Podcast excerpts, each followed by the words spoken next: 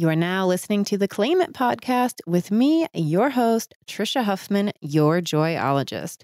On this podcast, I have conversations with people who intrigue and inspire me.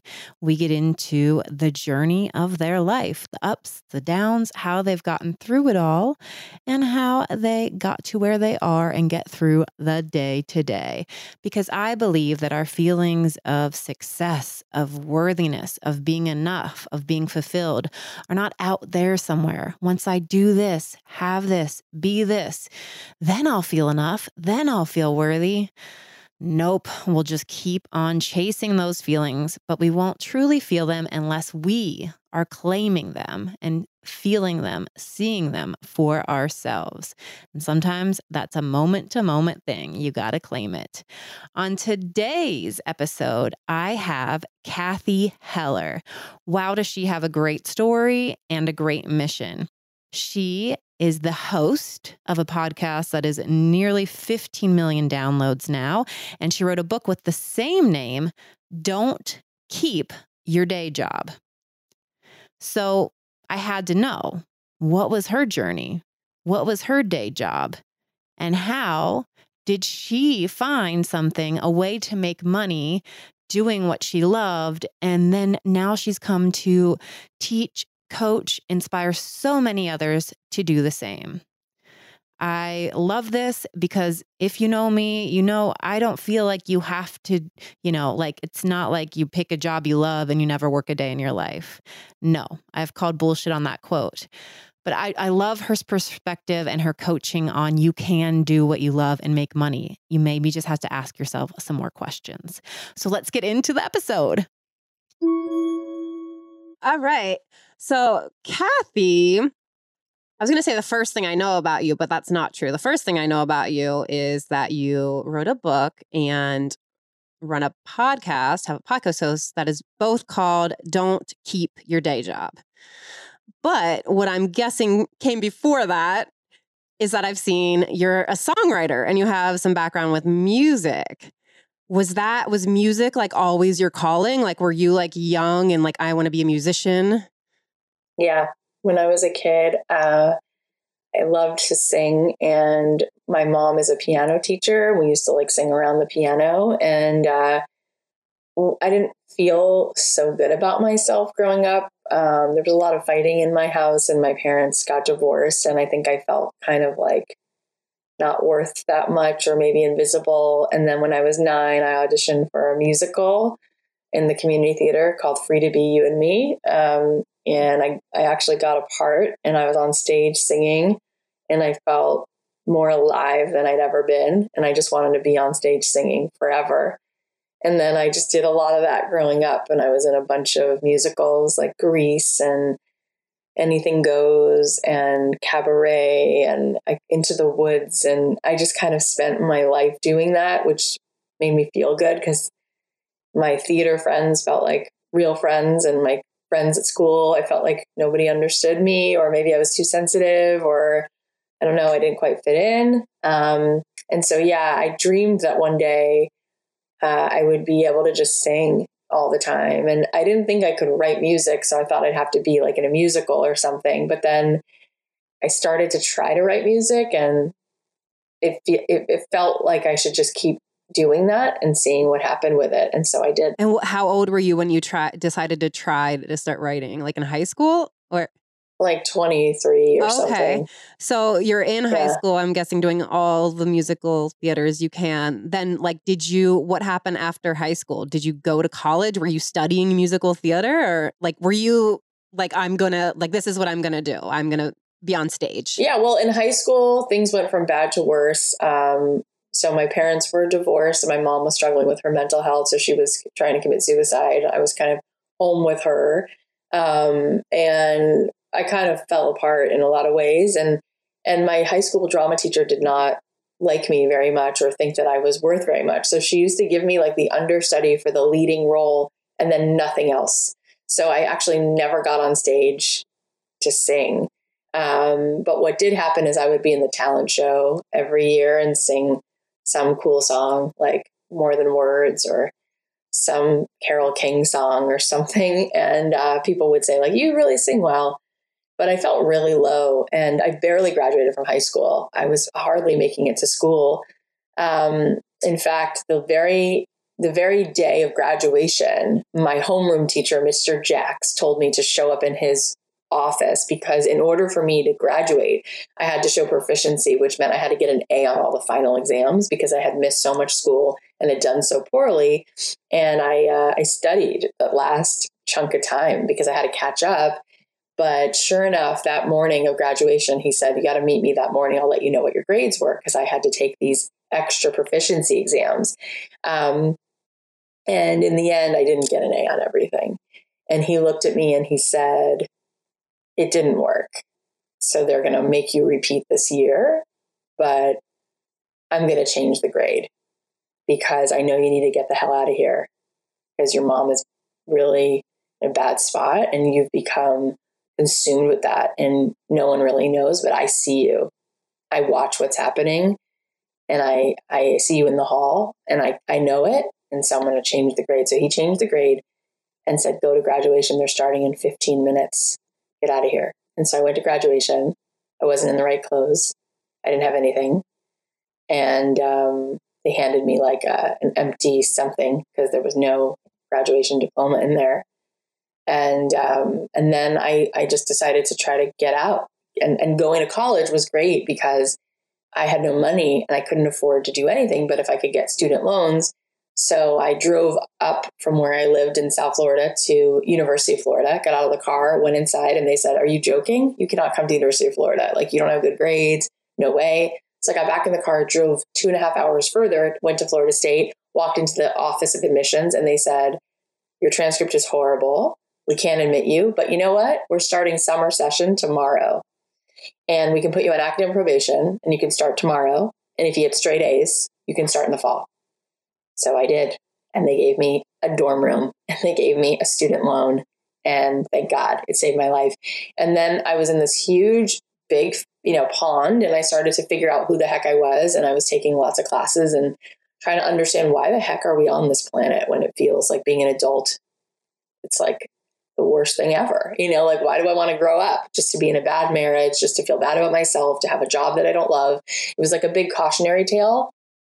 And anyway, um, I wound up studying religion and humanities, and I became editor of the college paper because I had so much I wanted to share and say. And I was just a messy doer. Like I would do things, but very messy. And I just didn't let it stop me that I didn't know what I was doing. I just felt compelled. I had so much I needed to get out and I had so much empathy for humans because I I felt so much. I was dealing with so much and that became a gift and uh, and then after college then I I wound up uh, what coming to Los Angeles to try to do the music thing.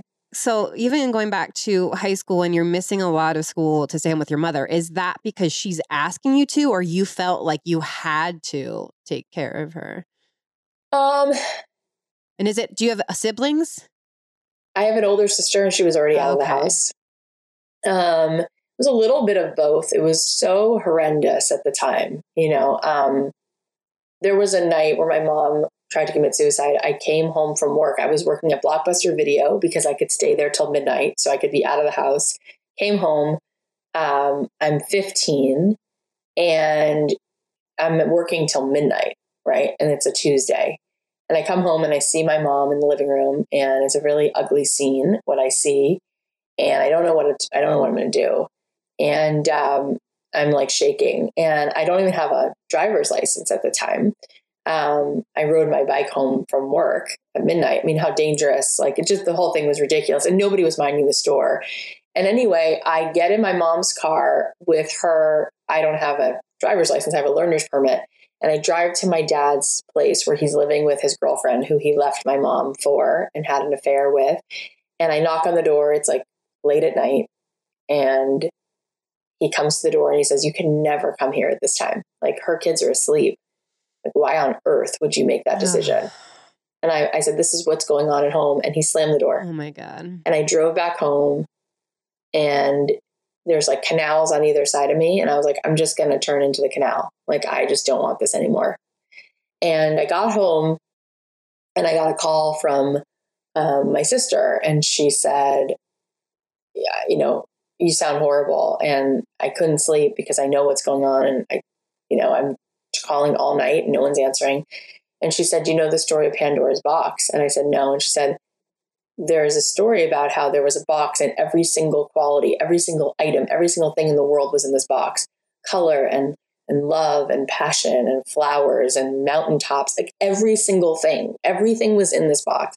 And the box got opened and everything flew out except one thing stayed before before they could finally you know before every single thing flew out they closed the box so one thing remained. Finally they caught one thing and you know what that one thing is? I said what? And she said hope and if you can hold on to that one thing that there might really be daylight on the other side of this, you're going to keep going. And she said, if you jump, I jump. So, like, you cannot give up. Like, you cannot take your own life or do anything insane. And then uh, she flew down from where she was living in New York City. She was a waitress, sleeping on a box spring, you know, trying to live her own dreams.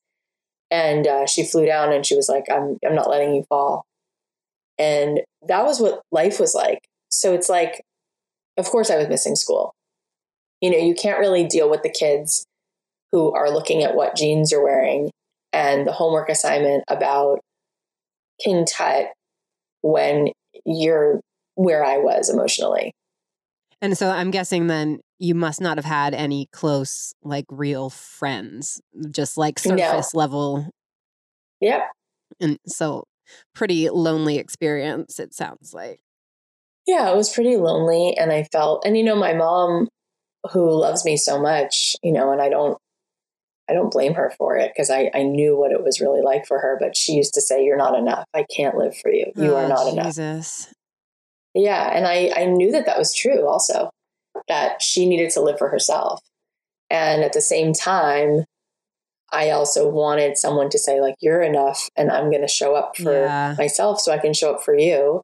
So, yeah, there was so much. But looking back, all of that has 100% led me to what I do right now and, and all the yeah. fulfilling things I have in my life. So you can't really take one away from the other. Yeah. You really can't. No, I get it. And like, yeah, my own experiences and like sort of aha in high school definitely have led me to my own path and all the other things. Um, and yeah, how amazing of that your teacher seeing that for you and doing that for you. I got chills when you said that he did that.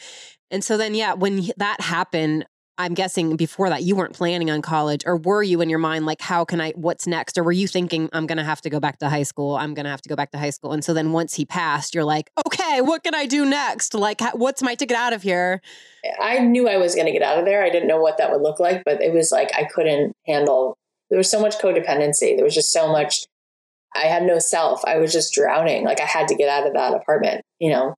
And so, so you go to college and you don't started just study anything that interested you, got super involved in everything. It sounded like you were just like putting your full self into whatever. Yeah. Was. I mean, first I was taking the, the traditional classes, the math and the science and the English, and then I couldn't do that either. I was not, it was not sustaining me. So I asked, you know, in the office, I said, can I take other things and get credit? And they said, you can take anything you want. You can create your own major. You can be an interdisciplinary major. You can take a humanities combination of classes. I said, oh my God, great. I just want to study the things that actually matter to me right now. So I took classes in psychology, religion, sociology, anthropology, because I was craving meaning. I was craving answers and I wanted to study that. So I just exclusively studied all of those things. And I would learn about Buddhism and write papers on meditation. And I would learn about the world and, and different indigenous tribes and how they felt they related to the world and spirituality and what was consistent about all these tribes and the practices they had,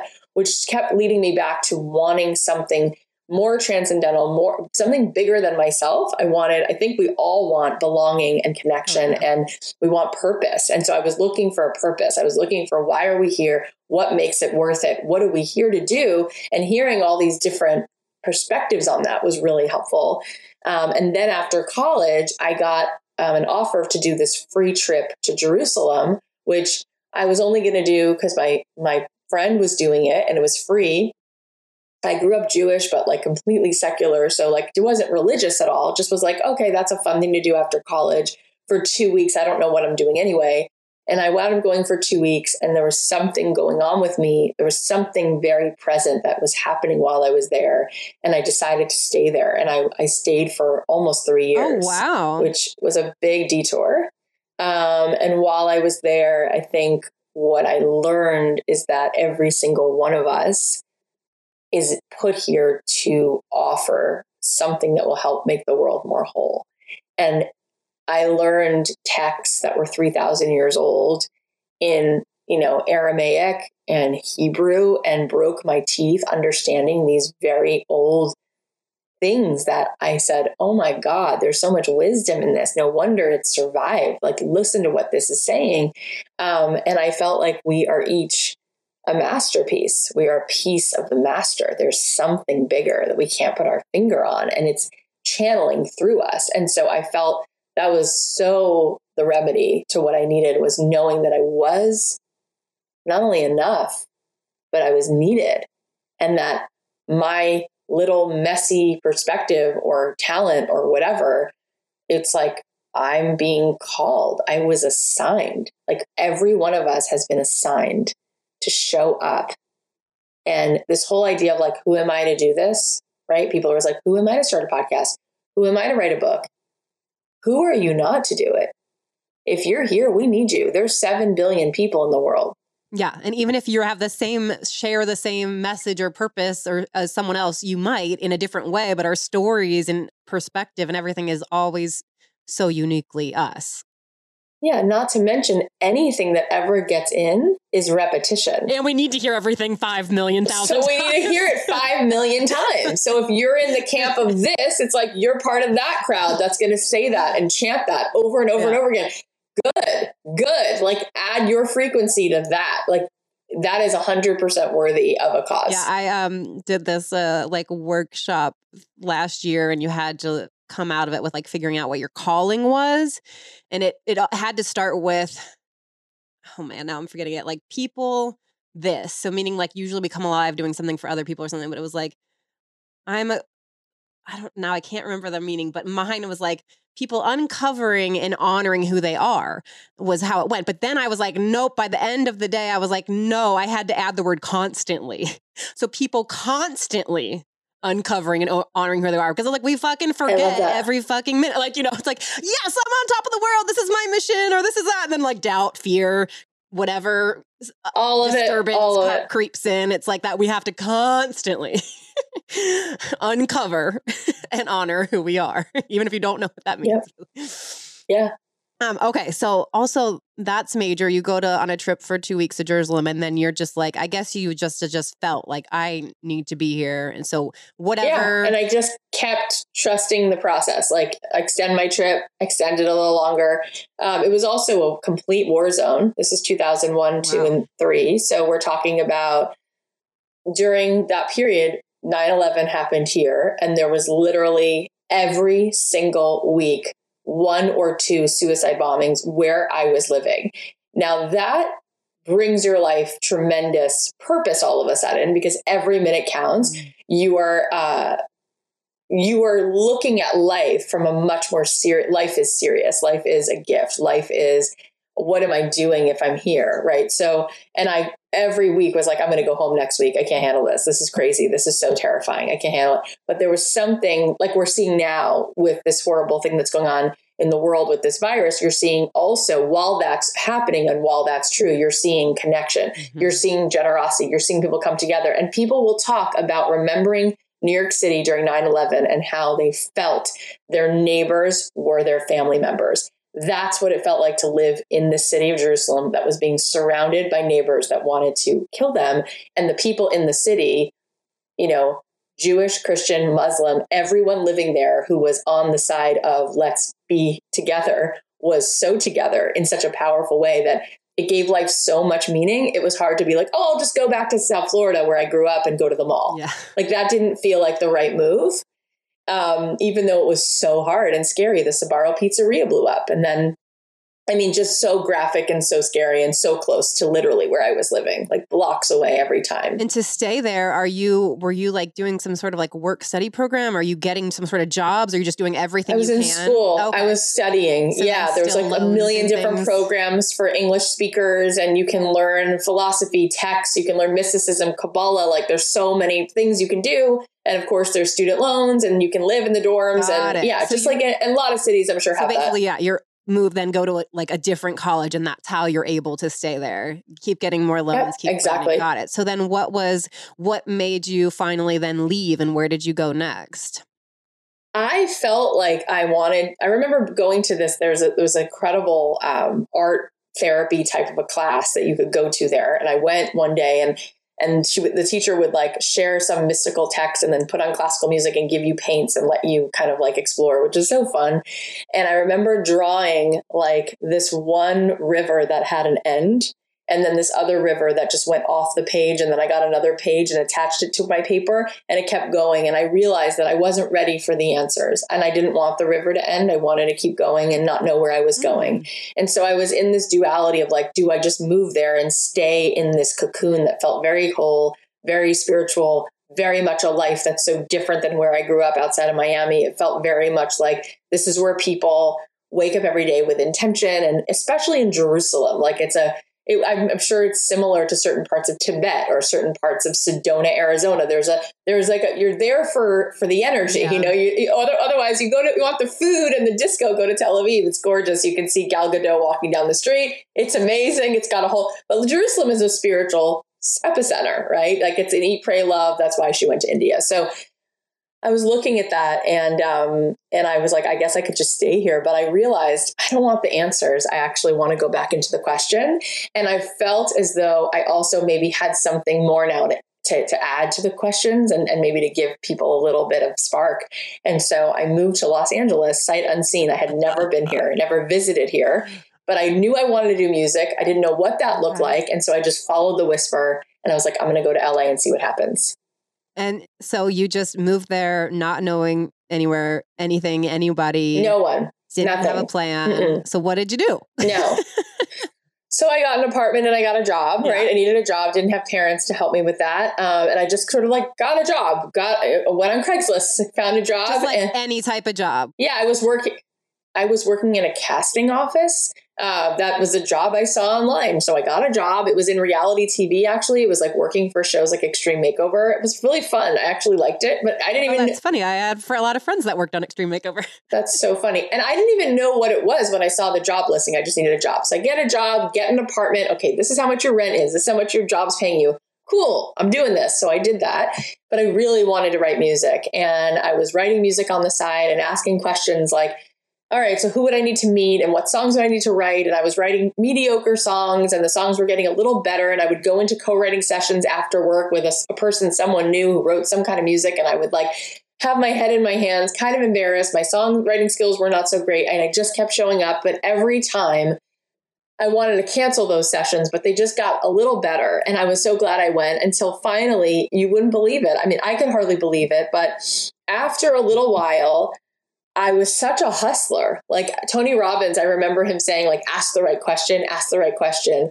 And my question was always like, all right, so who do I need to meet and how would I meet that person? Okay, so now I found the name of a person who works at this Capitol Records or this would, so what would I send them and how would I show up for them and how would I, I just kept asking the questions and then doing the next thing. I'd ask a question, then do the next thing. Long story short, I got a record deal. I was signed to Interscope actually. And um, and then a few months later, I was dropped. But um, Ron Fair was my producer for the moment, and I was with him. They were recording a special version of Paparazzi for the VMAs, and I'm like sitting there, like listening to I'm your biggest fan. I'll follow you until you love me. I'm like, I'm sitting here for this. You know, I'm here for this. I love that we just got um, a little taste of your voice. I was like, oh yeah, exactly. She's it, girl. Um, and then a few months later, I got this call. You know, we're not going to be able to do this record. We're not 100 percent clear that we're going to sell tons and tons of copies. So we're not going to sell the record. So I wound up. Long story short, again, I wound up getting a bunch of day jobs and I worked in a nonprofit. I was like, oh, if I can't do what I love, I'll try to be nice to people and help people. And I was working for this oncologist who was supposed to be doing all these great things for cancer patients. And instead, I had this awful, serious, like a Me Too moment, moment with him where oh. I, I came into, he, I knew he was weird, but I came into his office and I said, like, do you need anything else? And he's like, you could sit on my lap. And I, I swear to you. And then I was alone in his office. Then he locked the door and then he walked toward me and then he said to me, You know, I live really close by in Holmby Hills and I have this amazing art collection, personal art. Why don't you come home with me? And I'm standing there thinking, So I go, Okay. And then he goes, Let's go. And I look out in the hall and there's all these people who are cancer patients who need what we're what this organization Oh my god. So he's doing this like in the middle of the day too. So disgusting he's doing it, but he's also prioritizing his own gross yeah. pleasure than like, let me put all these cancer patients it was gross. So we're walking towards his car, and I'm thinking, what am I going to do? What am I going to do? What am I going to do? And on the spot, I say, you know what? Let me follow you. I'll take my car because then after I go to you, I have to be somewhere, but I'll. And he goes, okay, cool. So I'm following him out of the lot, and he turns left, and I'm like on the spot, just thinking, and I'm like, oh, I'm obviously going to turn right. And so I left and never went back, and never got my last two weeks of pay because never went back he's just so disgusting. Um, and there were other little things that he had done. Um, he bought me a scarf when he came back from this trip at one point and like put it around my neck and touched my face and said things to me. And like, this is a married man who like, he it was like so gross. Thank God I didn't go to his house, right? We don't know what would have happened there, but I, I left. I'm going to go I back. completely left. I, okay. I like to really so, get into detail. I'm going back to so even at first you first get to LA, you get this job, but you're like, I'm going to songwrite. The fact that you start getting these songwriting sessions, to me, that's like just the fact that yeah you've got gumption you're putting yourself out there that you're saying you're asking these questions what did you do did you just start talking to people and say i'm a songwriter i want to write like did you just start talking to anybody you knew and said that you wanted to write yeah and it was totally. the most courageous thing in the world because i was so scared and so not good at it I, I was but i would like literally i was on my way to these sessions and I would be like, You're an idiot. Why would you go? You can barely play three chords. Oh my God. And then I would sit there and I would be like, oh my God, this person is being nice to me and they know me now through this other person. And I don't know what I'm doing. But then I would somehow come away from the session having added something. Yeah. I would come up with a lyric, I'd come up with a melody line and it and anyway, I wound up so I got dropped from the label, worked at a nonprofit, hated that experience. I was talking to a friend and I said to her, What am I gonna do? I can't have my dream, job. dream job. job was right. Got dropped you, from the label. You were signed to a label. You're making your own music. Yeah. Yeah. Yeah. I was going to be a rock star. I was literally sitting there, like in the room with people making records and and getting to tour the world. And did you start to actually even record? Were you, did you record the record and then they decided? We started working on the music. We started to look at like. So you're like in the professional music studio. Label is backing you. It's fucking happening. Yeah, it was pretty amazing. Yeah, we recorded at the Henson Studio, which used to be A and M Records, and that studio is amazing. There's so much history there. We Are the World was recorded there. Joni Mitchell recorded Blue there. So it's a, a, kind of an incredible thing to be walking in those studios, smelling that, you know, that the wood paneling in those rooms, like knowing who was there, and and then yeah, you're dropped, and oh, you're back into like reality, right? And um, I so I, I, I, my first thing was like I'll just go do something good for the world, right? And then that didn't really feel like it was working. And then um, I was sad anyway because I wasn't doing I wasn't in alignment with myself. And then a friend said to me, if you're not going to do what you love and you're not going to do something quote unquote good for the world, just make money. You spend eight hours a day making money. At least you're making money and you're using that time to make as much money as you can. So I said, what do I do? And she said, you should just either do finance or real estate. And I said, I know nothing about either. So then she says, I know this guy who works in Brentwood. He owns commercial shopping centers. He owns like a billion dollars worth of real estate. He'll love your personality. Let me call him. I go to work for this guy and he's like, Oh, you do have such a good personality. I can definitely find something for you to do. Make calls for me, set up lunches for me, reach out to these investors for me. Let's do it. So I start doing it. I don't know anything about cap rates or interest rates or nothing. I'm just making phone calls and saying, like, this is what's going on. He'd love to have lunch with you. How was your summer vacation? Where are your kids at? Like just being a human. And, and people like loved it. Of assistant. Yeah. And he loved how refreshing I'd have these long conversations and people would be like, let's have lunch and bring Cathy, you know. So after I do that for a year and a half, and he's paying me so well. He's paying me like $120,000. For me at this age, 26 years old. I, and to him, that was nothing. Like it was nothing for him. So um, I'm doing this work and like it started to change. Like three months in, he would say, Can you wear a suit? Would you, would you mind? I'm like, okay, I'll wear a suit. And then um, one of the other women in the office would say, Cath, would you mind blowing out your hair? Just blow your hair out every day. Blow your hair out, wear a suit. Okay, sure.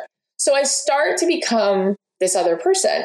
And then at one point they said to me, Can you get a different car? Because like when you show up for meetings, like I'm like, sure, like we'll give you extra money, buy yourself a fancy car. So okay, fine. So buy a fancy, lease a fancy car, wearing different clothes. And one day I'm like on my way to work, getting up super early, doing my hair, putting mascara on. I look in the mirror with my little suit on, and I just didn't recognize myself. And I just broke down. And I was like, I can't go to work. I can't do this anymore. I don't know what the hell I'm doing. I just don't know what I'm doing. Yeah, I had a really cute Anthropologie decorated apartment and I ate a lot of spicy tuna rolls. but I didn't come here to do that. You know, I, I, didn't wake up to have enough money to just live in a cute apartment and eat decent food. I just wanted to be myself. You know, like at the end of the day, what is your life worth? What is your self feeling of purpose worth? So I, I have this horribly bold moment and I walk in and I say to him, I'm leaving. I'm quitting. And he's like, Oh, you're such a good luck charm. We love having you around. You're so, all right, do what you need to do. It's fine. And he wasn't, I mean, he's, he has so much money. It was like not going to make or break yeah. his business. And he's like, Oh, whatever. We'll find another yeah. person that we can mold into this person that needs to look this certain way. Right. yeah, exactly. It's me, Trisha. I'm popping in because I wanted to tell you about or remind you of I have a daily inspiration app. Yeah, you can get it in the Apple or Google Play app stores. It's called Own Your Awesome. It is hundreds of powerful thoughts and affirmations. You can come to the app at any time to pull a card, sort of like a digital card deck. You can also set a reminder time in the app. So every day at that time, whatever time you choose 8 a.m., 2 p.m., 6 p.m. you get a little notification to go check the app and get your dose of inspiration. I just opened the app and I got, I am more than I give myself credit for. Oh, I love that one. So I can hit the heart and it saves in my favorites. I can hit the share button and easily share it.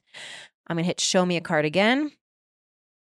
And I got, it's okay to want more for yourself, but don't place your happiness in that wanting. Create your happiness here and now. Good reminder like, yeah, I'm sure we all want more in our life. And that's a good thing. But to not again be placing your joy. And once I have that, do that, then I will be happy. So claim your joy in the now. Okay, one more.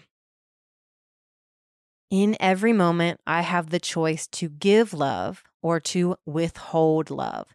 That could be in relationship to yourself, in communication with someone else. In every moment, I have the choice to give love or to withhold love. So, as you can see, there's a variety of things, feelings that these digital cards touch on hundreds of affirmations or powerful statements. Own your awesome. Get it in the App Store today. Let's get back to the episode in that time had you been still like songwriting and doing would you like come home and play your guitar? Like no i said that i would. I promised myself oh of course i'll still do that but i had not it. done it at all. So it was like it wasn't just yeah. like you got the job you have money plus i do my creative thing at night. You were just like okay cool i'm making a lot of money. Life is this is what you're supposed to do right i guess? Yeah i have money. I yeah. can buy these things. yeah exactly. And then no not working. Yeah and so I wound up quitting. And then I realized that was a stupid move. I kind of need my job because I don't have parents to help me and I don't have a lot of savings. I have like a few, I have a little tiny bit of money in the bank, right? And I, and I have all these bills I have to pay. So what was I doing? So I go back and ask him for my job back. And he says, no, like, no. And I'm like, oh my God. And I sat on the curb outside and I was crying. Was it that the, in the same day or the next day? Like how much time had passed? It was about a couple weeks later. And um, and then I was crying and I was like, why did I do that? Like I could have done it on the side. I could have done and I was like, no, I did it because I, I had to. Like, what is it gonna take to kick us in the butt enough to force us to move into action? And it, for me, it was losing my job and really now knowing I couldn't go back because I I needed to make money. It was, it was, it was, it had to work. So I asked a new question. And the new question was, is there any way I can do what I love and make money? And I never asked that because the first time I had that answer, it was in order for me to do what I love, I have to be famous and a rock star. And that didn't work out. So now I have to do something I don't love to make money. And then the new question was, is there any other way? Is there any other way to make a living doing what I love? And I started to look at that answer. Like, what would the answer to that question be? And I started researching and I found out that there were so many songwriters who were making a living doing something I had never heard of, which was licensing their songs to television shows and ads for Target and Coca Cola and movies and trailers. And I thought, that seems so much more doable than trying to get this record deal, right? Why don't I try that? And so I set out, and now I had a whole new list of questions. Who are the people choosing music at film studios, ad agencies? What kind of music do they need? How do I get through to them? And I started making lists every single day. I was on the computer 12 hours a day looking for these answers. And you know what happened is it worked. What wound up happening was I started writing music, and behind me in my office, you can see there's like on the wall. Let me see if I can move my. So there's like an article from Billboard, Variety, Music Connection. I was on the cover of all of these magazines. It was insane. We're talking like Billboard, like not blog, like in print, on the stand, full page, like not just like a mention. That happened a few years later, but what it was, t- those articles, it was talking about what happened right away. What happened right away is I started asking those questions. What happened right away is I started finding answers. What happened right away is I started to reach out to people who worked in these places. And I was terrified. My hand was shaking. I'm like, who the hell am I to call these people? I have no idea what to ask them. I have no idea what they need. I'm just going to have conversations, right? And so I started to talk to people and I would be like, I'm sorry, I'm so anxious. I'm calling you. Be like, it's okay, calm down. What do you need? I'm like, I'm a songwriter and I know you're working on this show. And um, sorry, I'm, I'm stuttering. I mean, at first, that's how I felt. And I'm like, my heart is beating so fast. Thank you for being so generous to me. I'm just a girl. I'm just a songwriter. Okay, Cath, nice to meet you. What do you need? Well, well, I, I have music and I, I can write music. And is there anything that you need? And I realized eventually how to make those calls. And basically, I didn't have to talk. I just had to ask questions. I realized that my goal was to find out what they needed. And so instead of being nervous, I would call and say, Hey, I'm Cathy Heller, and I love what you're working on. Your ad agency makes the most beautiful spots for Coca Cola and all those beautiful happiness ideas and whatever brand I was calling about. And I would say, I want to work with you, and I'm just wondering how I could anticipate what you needed. I work on music. What kinds of stories are you telling? What kinds of themes do you need music to, to reference? And people would say to me, That is so refreshing. Nobody asks us what we need. Well, here's what we need. And here's what we're, and I would say, what's not working when songwriters send you music? Oh, well, what's not working is people send us songs that have nothing to do with what we need. They send us slow songs. They send us ballads when we're working on this up tempo ending for a movie. Find out what I need. Ask me. And I realized, oh my God, I'm actually doing them a service if I stop and make the thing that they need. So I started to say, well, what do you need? And they would say, well, right now we're working on something that we need a song about home. I'll be right back. I would go write a home song. Cath, right now on our show, we're working about uh, a, a, a, we we have a scene with two sisters. We need a song about sisters. I'll be right back. So I would go and do it, and you know what? I started making a few hundred thousand dollars doing that a year, and I had like only a handful of people in the world who were my clients, but it was enough because they were spending 55,000, 84,000 giving me money for music that I then got ownership of I was just licensing it to them. I was just giving them the right to use it. Can you imagine for 50 grand giving someone the right to use your song? No, I know. I'm like, I have a lot of uh, songwriter friends, and that, yeah, I know what one of my friends has, a couple of my friends actually, that that's how they've been able to still stay, yeah, a musician. Yeah. And that's it. And that's their only job is from that. And it's, yeah, it's, it, it's, um, yeah. Well, I'll, I was just going to say, I'll tell you what happened next, which is right on that point. Is that well? F- oh well, first though, are you like sending them fully produced songs too, or are you just writing the song and then they're paying to get it produced? No, fully produced songs. Which you okay. realize if you're resourceful, you know how many people have on their laptop. There's so many people who graduated from Belmont, Full Sail, Berklee who can work their way around Pro Tools. And if you show up and say, and and I, what I was about to tell you is the big mic drop is that I started to teach this to artists because, and I was about to break down what you do. And the reason I was about to break it down so quickly is because I've been teaching this now for about five years. What happened was I was doing this music thing and it started to work. And I was just slowly behind the scenes. No one knew me. I wasn't famous. I was just making relationships with the head of Disney Soundtrack, the head of music at Ogilvy, DDB, uh, you know, McGarry Bowen, these are ad agencies, Paramount, Paramount, Lionsgate, NBC promo. Like I was just making relationships behind the scenes. No one knew finding my way to make relationships that were valuable, asking them what they needed, and creating the music for them. And I would start to create a world around me of the producers I would work with and the people who would be like, I'm all in. You have an ask from so and so.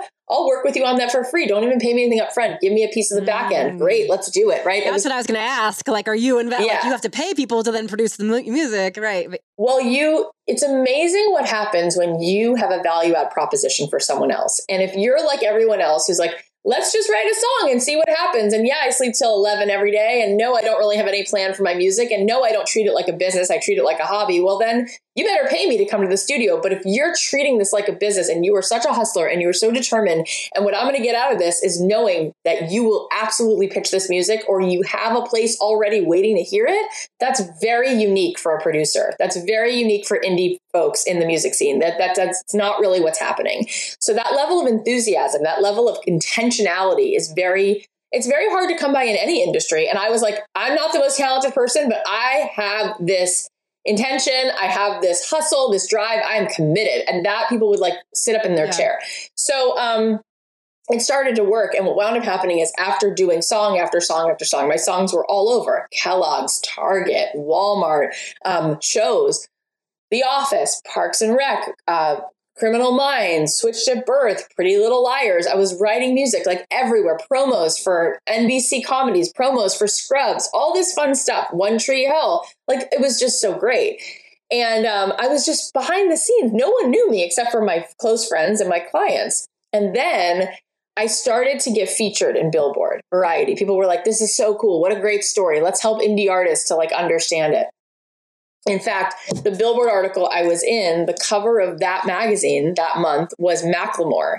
And it said Triumph of the Indie Hustle because Macklemore was doing all this stuff without his big, without a big label. Like, right? He came out of Seattle and he was just like doing his thing and it was working. So the whole, that whole um, issue was dedicated to different kinds of hustle for indie artists and mm. what you could kind of do on your own. So I was making my like niche in like a DIY kind of thing for licensing music.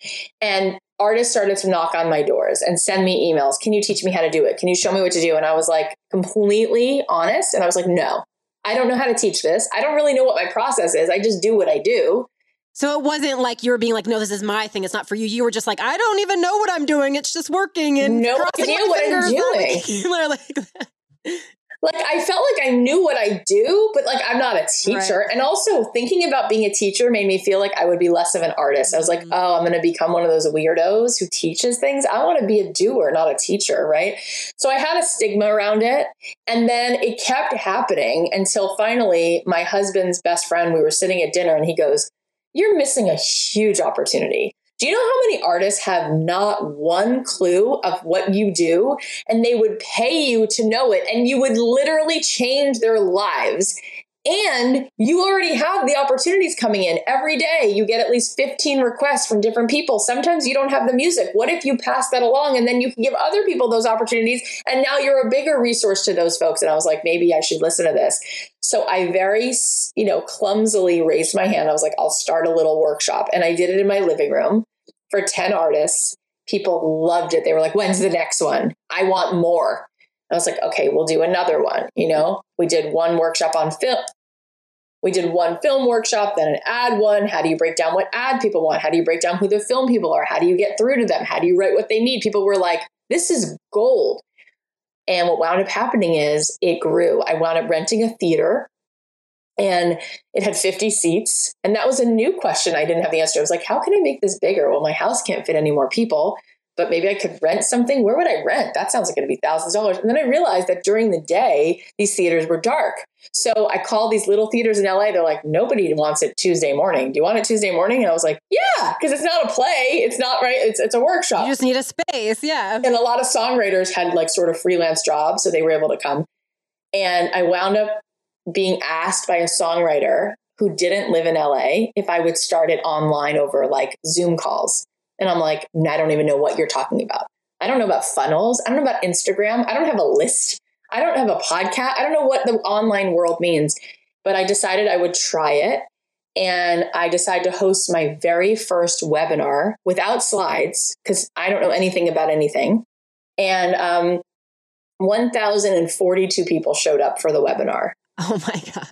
And all I had in order to get that webinar going was I was pregnant. I knew I was having a baby in three months. I was hot. It was the summer. I wanted to do this before she was born. I only knew one little thing, which I could go straight to camera on like a Google Hangout. I didn't know, I had never used it before even. So I was like, I hope this works and doesn't break. And I told people on the internet with a dumb video of me with my pregnant belly, Hi, I'm Cathy Heller. I'm going to teach you stuff about songwriting and put it out in the world for songwriters to hopefully find and share. And I let that go for like six weeks. Where did you put it? Like, I went into the Facebook ad manager knowing nothing about Facebook ads and said, send this to songwriters. Like, how broad of an audience? Like, not like what age, not what, what workshops they'd taken. I didn't know what I was doing, but wow. I wound up doing this. And at the end, I presented them with an offer, which was really bold because I didn't know what the heck I was doing, but I had tested it in that workshop and people did yeah. like it. So I said it would be 997. It would be a thousand dollars. Do you want to sign up? And I will walk you through this for a year. I'll listen to your music. I'll give you feedback. We can walk through all the ins and outs of this. And um, people bought it. 147 people actually, which meant. And is that before you've even you have no idea what you're even act like what you're going to offer them. Like you're like, okay, I'm going to create a program, but you didn't like create the program ahead of time. I actually did, did, I did create it. What I did was I took one of the girls who had come to my live workshop and I said, "Would you come to my house?" Which I look back, it was so brilliant. I didn't know. Now I teach people to do this. I said, "Come to my house, Chelsea, and for every day for a week, ask me every question." Tell me what's missing. Tell me what you need. And she was like the guinea pig because she was like, "Oh my god, I get I get 5 days of free coaching with you plus I bought her an Apple. I bought her a laptop because her laptop was dying, and I was like, "That's so helpful that she did it." So she got she wound up getting a three thousand dollar gift plus she was there every day, right? Maybe it wasn't three grand, maybe it was like twenty two hundred, but it was so worth it for me and um, and she basically after every she would take notes and then say here's what you just taught me and here's the most important part. So i was like that's my class. So i had that. Wow. But other than that so you're starting with like i don't even know what i'm gonna what will i say? What would i do in a like online class? What do people what would i teach them? You don't know. So then you have her asking all these questions. They're like oh this is what people want to know. So this is what i will teach. Like, is that your like sort of reasoning? Yeah. And so I was able to look at my notes with her and I was like, all right, well, so this I'll break that into like basically each one of those things would be a different topic for a different month.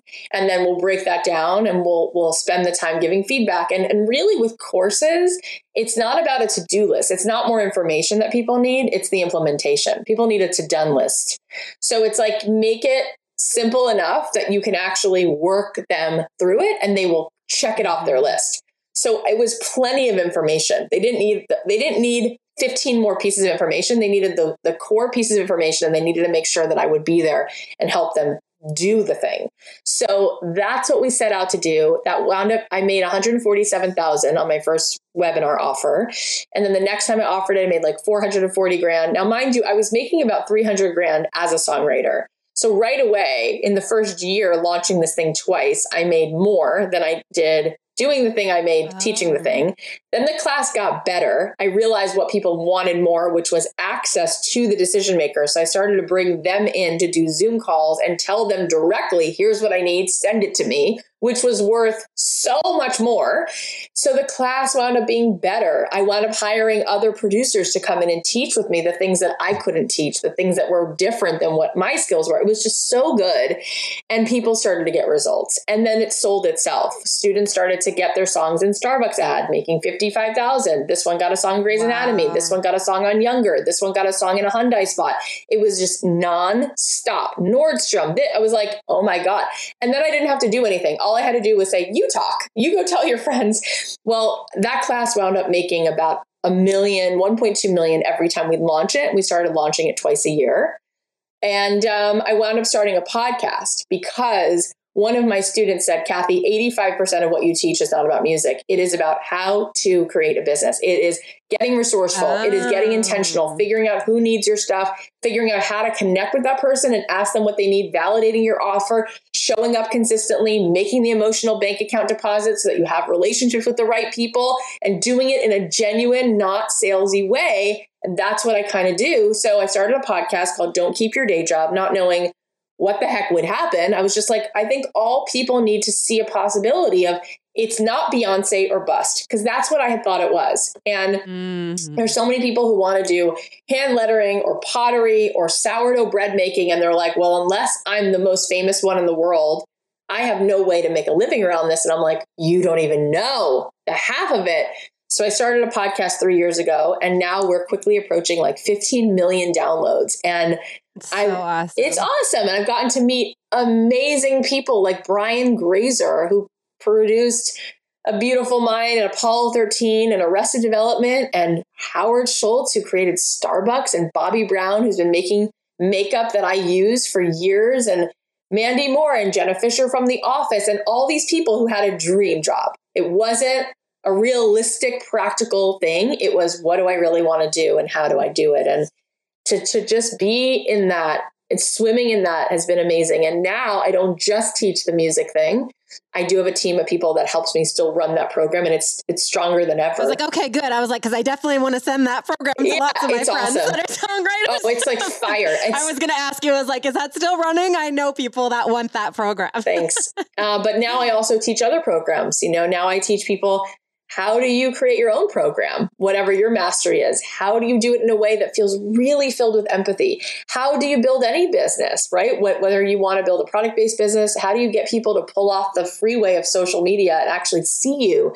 How do you create intimacy with people? How do you launch things and do a seven figure launch in a way that feels filled with integrity? So I teach a lot of that stuff now and it's really fun because it's i get to meet all kinds of makers and, and and humans that are not just writing music but doing all kinds of things I love it and I love hearing your full story. So yeah, and in this so now like when you're teaching uh these people, but also like when you start the podcast and you start reaching out to people, or back when you're like, okay, songwriting now. I'm guessing that back then when you started to really reach out to these people, you're not making any money. You're committed to doing this. So you're like, what's keeping you picking up the phone or sending the emails that is really scary is like, this is my one shot sort of right now.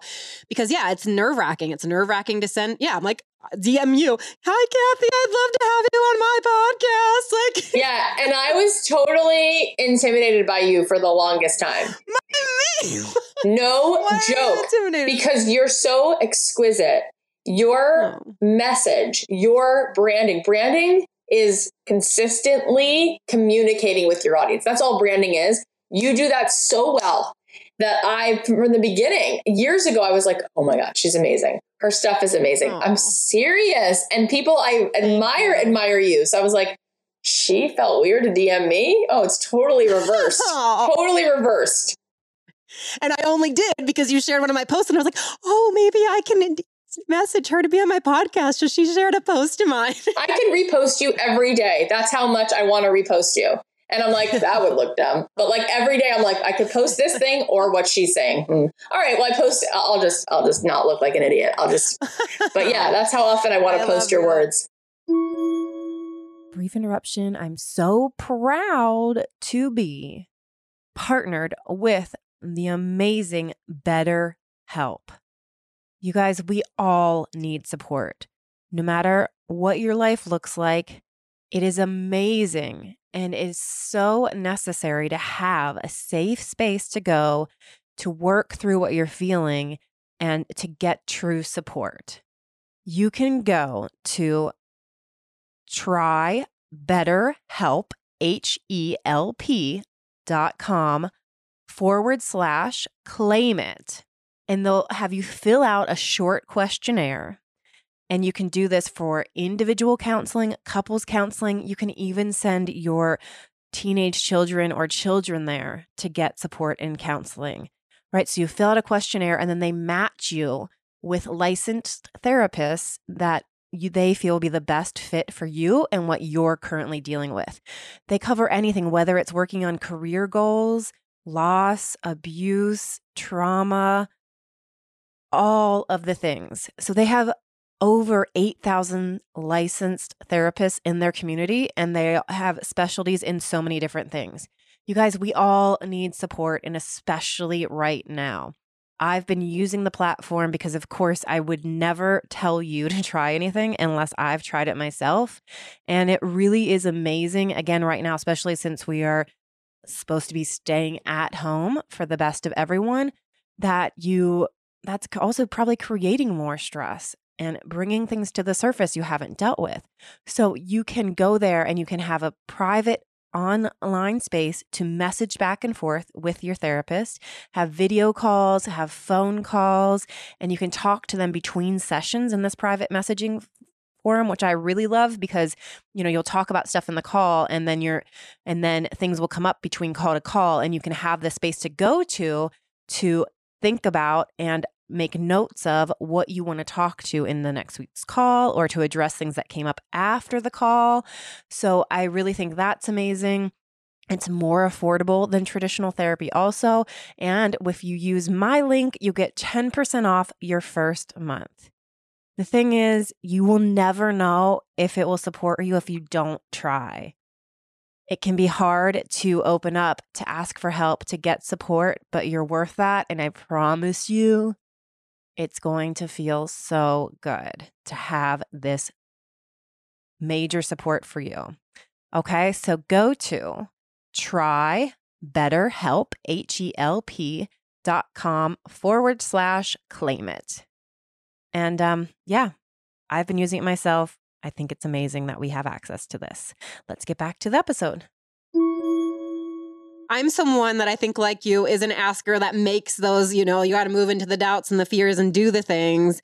Like, what is something that like made you start doing that? Because also you're saying, oh, I'm talking to the president of this and that. I'm guessing you have to do some things in before you got into talking to the president of Disney. So are you like reaching out to any assistant, like to do anything? And are you just again like, what is making you? Be able to push through, okay, I can ask this question. I'm going to reach out. And even maybe still today with reaching out to certain guests, like what keeps you back then and now, like moving through that doubt and fear to be like, okay, I'm going to do this ask. It's okay if they say no. Yeah. I, I, here's what it is. Okay. I really get it. And when you really get it, you realize that all people want, it doesn't matter if they're president of Disney or, like I said, Jenna Fischer, who's like the couldn't be nicer girl from St. Louis on The Office. It doesn't matter who the person is, if it's Howard Schultz, right? The thing everyone wants, and this is not lip service, this is the truth. People want to be seen. Everybody has the ability to give that to someone else. That's it. So if you can do that, if you're not reaching your hand in someone's pocket, if there's no agenda, if there's, I'm going to be a bright spot in their day right now, I genuinely do care.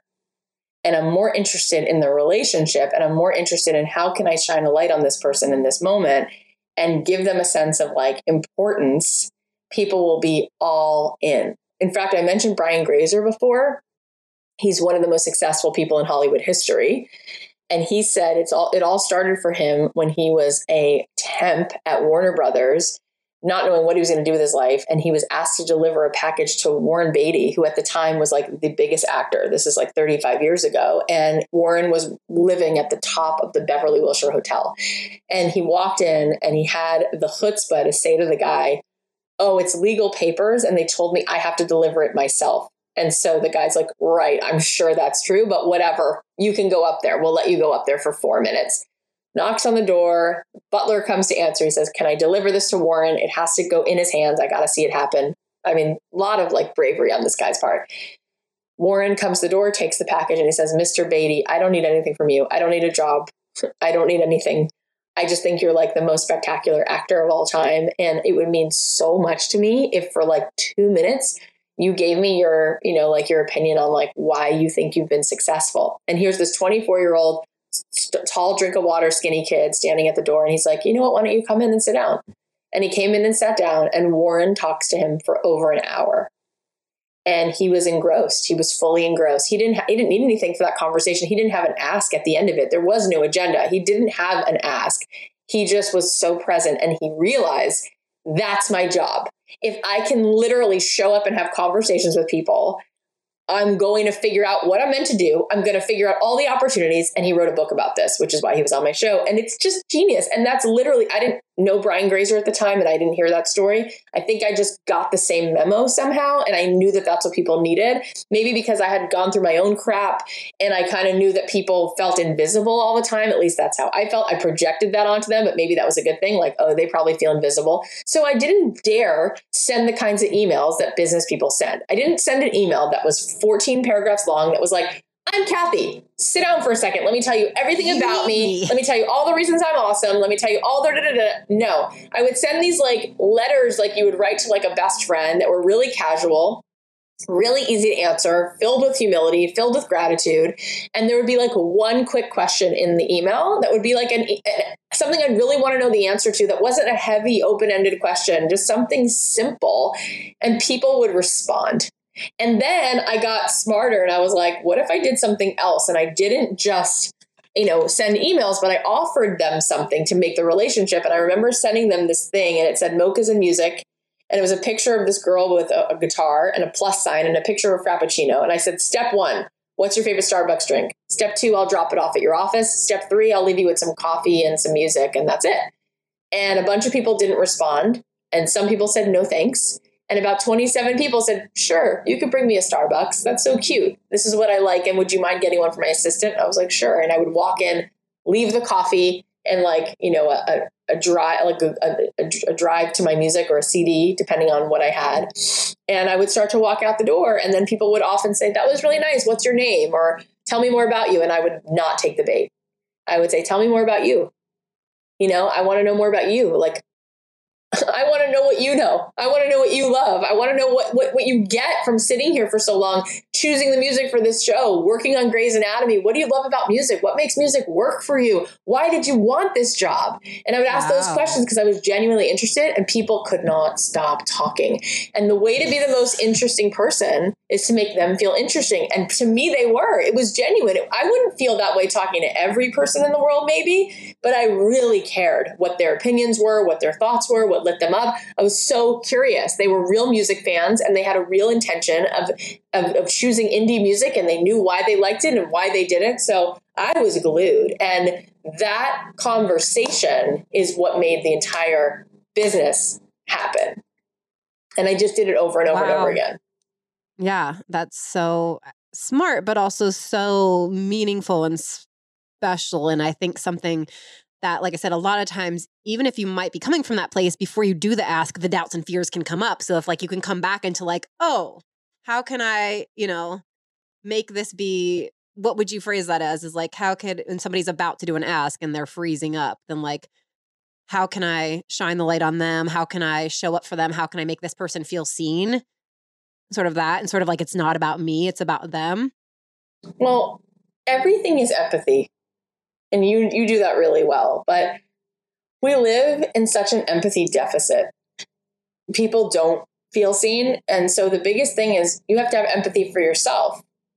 And when you do that and you don't need to have the right words and you're not putting pressure on yourself to look the best and say the best and you're just giving yourself empathy like i'm just a girl standing in front of a giving yourself a chance. I'm just a person standing in front of another person and i'm not going to be perfect. I'm just going to open my mouth and say hello. You know i saw Chelsea Clinton a year ago at Baja Fresh, which is like a fast food Mexican place outside of the Atlanta Coke Museum. Funny place. Yeah. she was outside of the Atlanta Coke Museum. Uh, we both, I guess, were hungry at the moment, and we walk in, and there she is. And I, I wanted to walk over to her, and I live in LA where I see people who are famous all the time, and I don't usually say hello to them.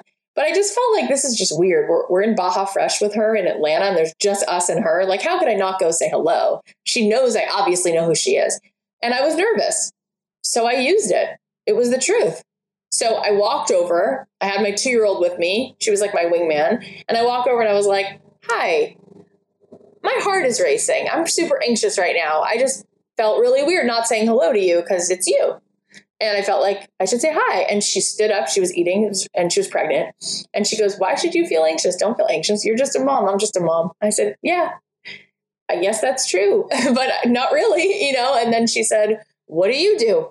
And I said, I host a podcast. And she said, Have me on it.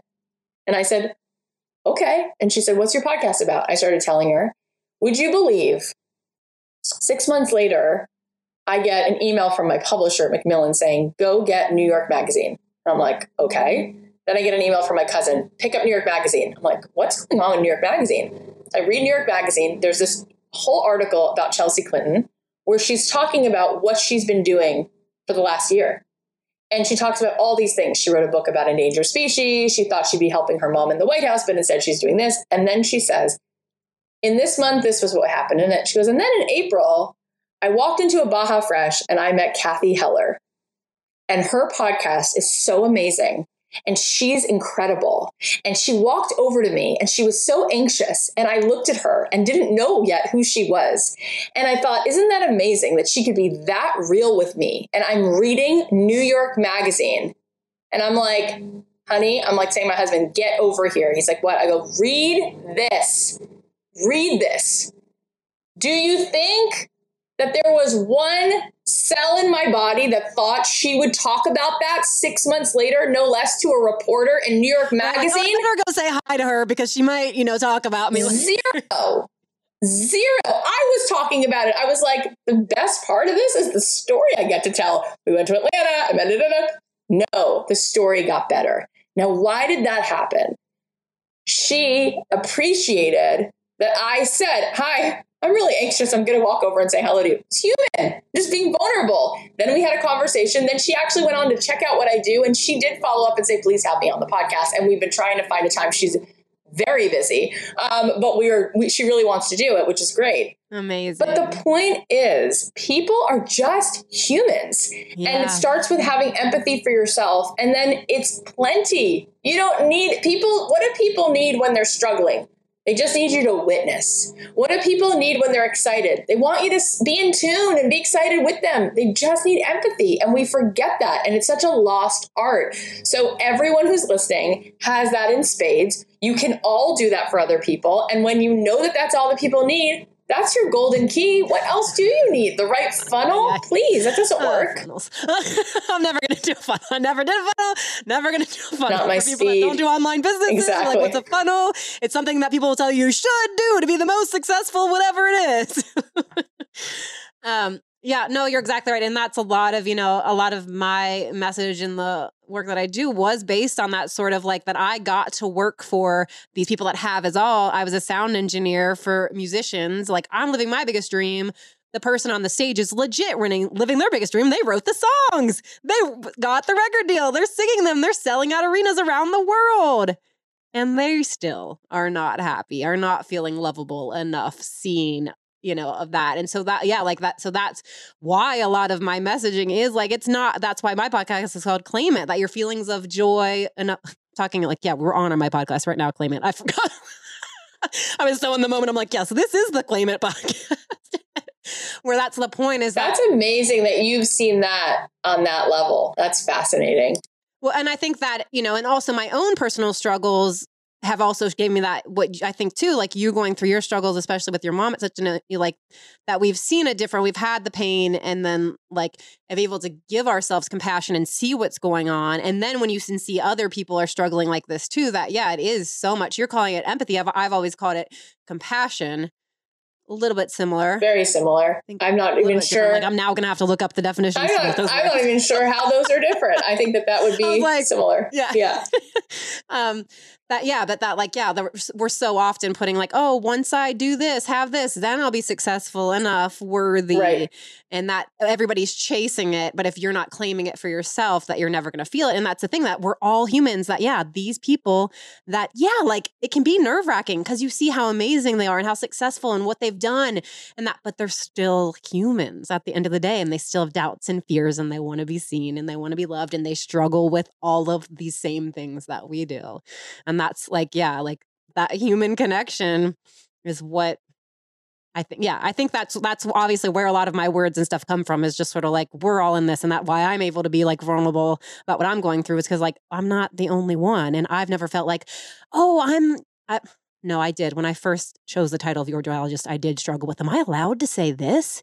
Because I'm a joyologist. And I'm like, no, Trisha, you are who you are. And that's the point. It's like sharing all of this. And your words are so, your words are medicine. You keep making, I'm like, I keep like starting to cry. Thank you so much. Your words are, your, your words are like a magic elixir from a fairy, like from on top of the holiest mountain. Really, Thank you. You guys didn't see I'm making some really great facial expressions while she's saying these things because it's moving me. But it's so true, and everybody knows it. For God's sakes, it's it's so the truth. So that's just what it is, and we'll just let it be what it is. Okay, so speaking of my words, now is the time in the podcast where I'm going to pull up an image of uh, my keychain phrases. Mm. They all look like this, and then um, I ask everybody to choose not necessarily which phrase they like the most, but which phrase they feel they need as a reminder the most right now. They're so all good. Boy, are they good. I mean, they're all so good. It's hard to choose one, but I would say um, the last one, which is this, the one that's on that keychain, the only judge of me is me. I just read something that said there will always be people who don't see your worth, but don't let yourself be one of them, right? Um, or don't let that person be you. And I think it's the same kind of message. Like, let's not do that, right? Um, we have to have courage. We have to have courage, and it's enough. You ever get to the point where you just feel like screaming into a pillow? Like, ah, like it's enough of my own shit. Like, I'm so sick of judging myself. I'm so sick of it. What is that doing? What is the payoff? It's coming in to protect you from something, right? Protect you from, well, for me, it's like I'm such a long, you know, recovering, like, pleaser that, like, oh, if I actually like claimed it, you know, people might leave because that was the whole deal. You know, people might walk out. It's like, so what? I'm so sick of protecting myself from that. It's not, it's not here anymore. That saber tooth tiger has left the building. So let them leave. The most liberating thing about judgment that I've ever heard is from my friend Emily McDowell. You got you and Emily are probably friends, right? We we are somewhat friends, yeah. Well, I'll connect you more if you want that. But Yeah. she's awesome. And she said, you know what, Kath? There's already people that don't like us. I go, you're right. That's awesome. She goes, it's done. Done and done. There are people who'd be like, oh my God, Emily's work. Oh my, oh my God, Cathy Heller, she's so this, she's so this. Let it go. It's like there's already people who don't like you. So now you don't have to worry that people won't like you. People don't like you and you've survived and you will survive. And there's going to be people who judge you and they're not for you. Thank God there's a democracy of what we choose to feed on and listen to and consume. Great. You'll find the people who are for you. And that's all. And that's always happened. So we got to let go of the judgment of ourselves. It's just, it's exhausting. Yeah, it is. My my like key ex- key for saying the judgment is that a judgment can only have power over you if it's something you believe to be true about yourself. But that's So- it. Yes. So if it's whether it's someone else that's telling you you're this and blah blah blah and I don't like you, or if it's you being like, "Oh, I'm afraid to say this or do this because what will they think?" and you're judging yourself, either one, you get to check in. Is this something I believe about myself? And if it is, then you get to fucking work on that. Well, why and that. And if not, then you can be like, "Okay, so I don't believe this about myself," and let it sort of coast off your shoulders. Yeah, we look for the evidence of what we believe is true, which is why you can have 3,000 five star reviews on your podcast and then 84 people say that you're an idiot. And you focus on those 84 because you go, that's it. Thank you. I thought I was a fraud. That's what I believed. And I'm looking for the evidence that that's, that's, that's true. And you're telling me that that's true. And then you look at that and go, why is that what I believe? Let's work on that belief. Right? We Yeah. look for the evidence of what we believe is true. And that's right. That's why it hurts so much because you believe that. It's nothing to do with Yeah. them. Exactly. It's not that you're like, oh no, the world is ending because that's what they think. It's that because you're in your head being like, is this true? This is what you're believing about Yep. yourself, that you're the doing the judging. You're- so the only judge of you Is you. you. So how are you judging yourself? What are you judging yourself for? um, okay, what is a go-to that you do to raise your joy levels? couple things. One, forest bathing, like being in nature. Oh my God, right? Completely. Even if it's like put your phone down and walk around the block, fully present. God, does that make me feel happy? Immediately. Isn't that amazing? Yeah. Another thing is complete immersion. Like we do so much multitasking where we're not really ever Mhm. present, which is very exhausting on the nervous system and it doesn't make you happy. But when you're a kid, you get all into the finger paint, all into the blocks. All so I try to like it's hard because I'll I'll want to Yeah. like bring my phone with me to hang out with my kids and sit on the floor and do a puzzle. And then I'll go, no, I'm gonna do the puzzle. This is for me. You know, and it'll be obviously better for them if I'm present. But yeah, being fully immersed in a moment is great. Another thing is doing things just like this, like right uh, when I had James Clear on my podcast, we talked about his New York Times bestseller, Atomic Habits. Like, what are the habits that actually make you successful, that help you crush your goals? And I said, is there one that you would say is like the ultimate? And he said, it's who you spend time with. And I think that that's fascinating. Who you spend time with is everything. And so spending time with people who have a high vibe, spending time with people who inspire me, that makes me so happy and gets me out of any funk or any mood also. This is true. And that's why during this uncertain time that like podcast, I don't I have a two year old and a four year old. So like they're not like even though the dad's home, they're not so great with like, mom can work eight hours in the garage. No. So it's like I only get a limited amount of time to work every day, but I'm prioritizing doing these podcasts because this connection and this time brings me so much joy and fulfillment and I can be fully present to it. It's the one one thing if I'm like, I'm trying to write, then it's like that. But I'm like, I'm here and it fills me up so much. 100,000%. Um, okay. I ask everybody to apply this phrase to their own life. This is something I Instagrammed a long time ago. what is easiest for you is not always what is best for you, which is like, duh. But can you think of a way to apply that to your own life? What is easiest is for me to do blank. What is best for me is to to be like something that's natural, like a habit for you, um, you know, something. I mean, right now, What's showing up now? There's two pieces. What's easiest for me is to run. What's best for me is to stay. Um, everybody has a response to to pain. It's either flight, fright, freeze, right? Or sorry, flight, fight, or freeze, right? So I typically want to run. Um, if I'm feeling low in my life, I want to get out. Something's not working in my marriage. I'm like, great, head for the hills. If I something's not working where we were at, it's like I'm out. And, and what's fascinating is right now there's nowhere to go. Mm. And so I'm like, you know, and thank God, actually, the coronavirus has been like the best thing. I feel like more peaceful in my marriage, which is great. He's been like such an incredible team player and support. But as far as where we live, I'm like, we got to live in a better place. We got to live in a place that has less of this. It's like, where are you going? Where are you going? Where on the map is it not going to find you? And then you have other issues and you don't have resources there. You don't have a house there. You don't. So sitting brings up all your stuff. And so it might be easiest to just like, ooh, change, didn't it? But like right now I have to stop and be here and and see what's there for me in that. Um, and then also I think it's easy for me to stay in a the other piece was like in my business, it's easiest for me not to um, know my worth. It's easy to me to just give, give, give and not receive back energy. So when I create programs, I'll try, I'll price them too low. I'll give too much. I'll say I'll be on Zoom calls once a week for an hour. I'll show up for three hours instead of charging what it's worth. I'll charge a third of it. That's got to stop because it's really um, it's at a point where it's not best for me and it's not best for them either. So I'm going to be changing that, which is scary, and it's time. It's okay. Yeah, I get that. And I'm proud of you for leaning into those choices. um, all right. The last question is the name of the podcast is Claim It. I already talked a little bit about why. What are you claiming for yourself right now? I think I'm claiming the courage to be as big as I feel like I am capable of being instead of shrinking, instead of apologizing. I think uh, my friend Susie Moore said it so well the other day. She said, You either have the courage to sell or you will work for someone else who has the courage to sell. And I think right now, especially people are like, Who am I to sell? That would be insensitive. I think women in general have a hard time charging what they're worth, which has a lot to do with the glass ceiling and all that. If you are selling, for me, that means you're serving. If you don't have the courage to stand up and do that self promotion, to serve, to give value, then you will work for someone else who does. There's no other way. And then you look at that and you go, why on earth would I let someone else do it and be okay if they're getting enough money to then pay me, but I won't do that for myself? That's got to stop. So the courage to do it as big as possible. What the economy needs right now is not people who are sitting back and saying, I'm, I'm, I'm insensitive for selling. It's like, sell it, make money, then go spend money, then hire more people.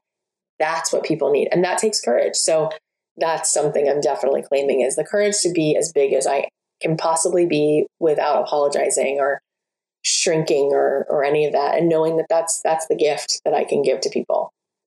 Yes, I love that and I hope everybody out there tries that on for themselves and that that seeing that like by you doing that that it's only giving back to everyone that gets to receive that from you. Because also when you are really stepping into that then the people that are receiving that message can tell that like you're really fully there. There's no doubt and fear and confusion. And so then for me like that one of my you know phrases in the deck my app are called own your awesome. It's like yeah like own who you are and that doesn't mean that you're telling somebody else they can't be awesome or i'm more awesome it's like no by owning our awesomeness then we're showing everybody hey you can be awesome too. Yeah, you give people permission. You are. Yeah. Own yours. Own your awesome and I'll own mine. And we're just lifting each other up yep. in that way. Totally. So being bigger isn't like you're making other people smaller. I'm not I'm like I'm not really talking to you, but I'm talking to listeners, but in case you need to hear that too. it's so true. You see people who have that and they go out there and you're right. It's all energetic, right? It's like when someone just owns it and they're they're they feel it in their guts, it comes off so beautiful. And we look at them and we go, Thank you for doing that because now you're a guide for me. You give me permission to step into my fullest self. And I look at it like it's not permission, it's an obligation. Like, I'm so sorry you weren't created to sit it out. We need you. I'm so sorry. Like, it's is it everyone else's job to help in their communities and, and offer their hand lettering or their or their chocolate or their uh, yoga classes, but you don't have to have the courage to stumble through. You you get to sit back and just watch it go by you, and then ask somebody to help you. It's like that's much harder than just being like, I'm obligated to to put myself in the hot seat and, and have the courage to to share my gifts. I think that that's the case. Yeah, and I think just your whole story is a great reminder of that. Even being like, I'm going to be a songwriter. I don't know how to do that. I don't like know writing, showing up at and doing crappy songwriting sessions to then end up being like you're making so much money writing songs for these big shows, and you teach other people to like that. Yeah, like if you hadn't have said, "Let me see if I can write a song," and try sucking at it, you wouldn't be here. yeah, that's correct. That's exactly correct. I say that all the time I'm like, oh my God, everything I have right now is from the courage in the beginning of shaking and doing these things that turned out. I'm like sitting at my dining room table 10 years, 12 years ago, like not knowing what I'm doing and like making these calls, which was like so scary. And like everything was built on that. So, how powerful to think back on that. Yeah. Thank you for saying that. It's really yeah. sweet. You're welcome. Anything final you want to say before we sign off? I just want to say that we've all been through so much already. Like oh. everyone who's listening by the age of eight, raise your hand if you had gone through some heartache. And so you forget how resilient you are. And we're living in a time where we have to call upon that strength. And you've already been through so much. And maybe part of what's going on right now is we're not running anymore. We're we are sitting still, and so all that grief that we've already been through, on top of what we're going through now, is catching up with us. So getting a page of empathy and compassion from what we were talking about today, and be there for yourself, and then maybe ask the question like, what would I do? What would be one little step I would take if I was doing something that made me happy and at the same time something that someone else needed? And that's a really powerful question because I guarantee if you start to look at the answers to the, what comes and you just start to follow the whispers like a scavenger hunt, you'll be led to a way in which you can do more of what you love and find an intersection between what you love and what other people might want from you. And it might not just be a hobby. It might, it might be a hobby. It might turn into a business, but it will make you feel more in alignment and it will bring up all your stuff, which gives you tons of awesome things to work on. So you can break through your upper limit and and feel more free. Yeah, I love that. And it, I love that the way that you phrase that in that question is like something small is that I think that so many things can stop people because it seems like I have to make these big life changes or okay, I have to create a business now. Or you could be just like, oh, what could I do in this moment? Maybe I'll write a note to my neighbor uh, and leave it on their front door. I'll knit something small, like something very, sm- very small, like Yeah. think small people, like think very small. I know. And I'm already thinking, because I've been doing this for so long, that note to your neighbor might lead to them having a response, which might lead you to say, that felt good. I don't know anything. I just know it felt good. I'm going to start a movement where every day someone leaves a note for their neighbor. The, the thing with the knitting could lead to, I just like doing it. I don't know how to teach it, but I want other people to get to knit because we always put it off. I'm going to start a membership for people to just complete the sweater, just complete the rug, complete the thing. That could, like, I'm just saying, you don't know where it's going to lead, but already there's so many potent ideas and like next little steps that are going to come to hopefully just bring you more joy. Yeah. That's it. Joy, think small, what feels good to you. Take one little tiny step and then DM us and tell us. Share the episode, tell us what you're doing. Please do. Ta- if you share the episode and you tag me, I'll be happy to reshare it. And uh, I think that everybody needs more joy and more Trisha in their life. So I'd love for you to, you know, take a screenshot, share it, tag us, and I'll reshare it. Yay. Thank you so much. Thank you. Cathy. My pleasure. All right. I hope you guys really love that episode and love Cathy. Go check out her book, Don't Keep Your Day Job podcast. Don't Keep Your Day Job. You can find her on Instagram at Cathy Heller or Cathy dot Heller dot Heller and cathyheller.com.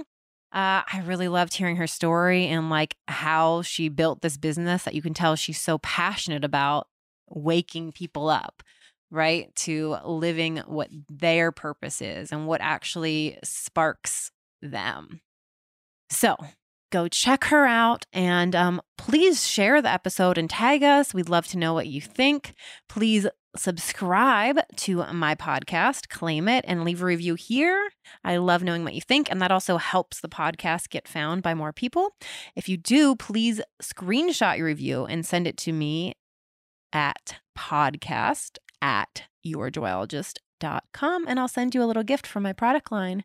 I have not just the keychains, but I have journals, notepads, mugs, wine glasses, all sorts of things, including my own awesome affirmation deck to empower you to own who you are, to claim your joy, to claim your worth, because man, it's easy to forget. So have these reminders all over. I need my own reminders. I'm looking at a mug right now that says everything is going my way.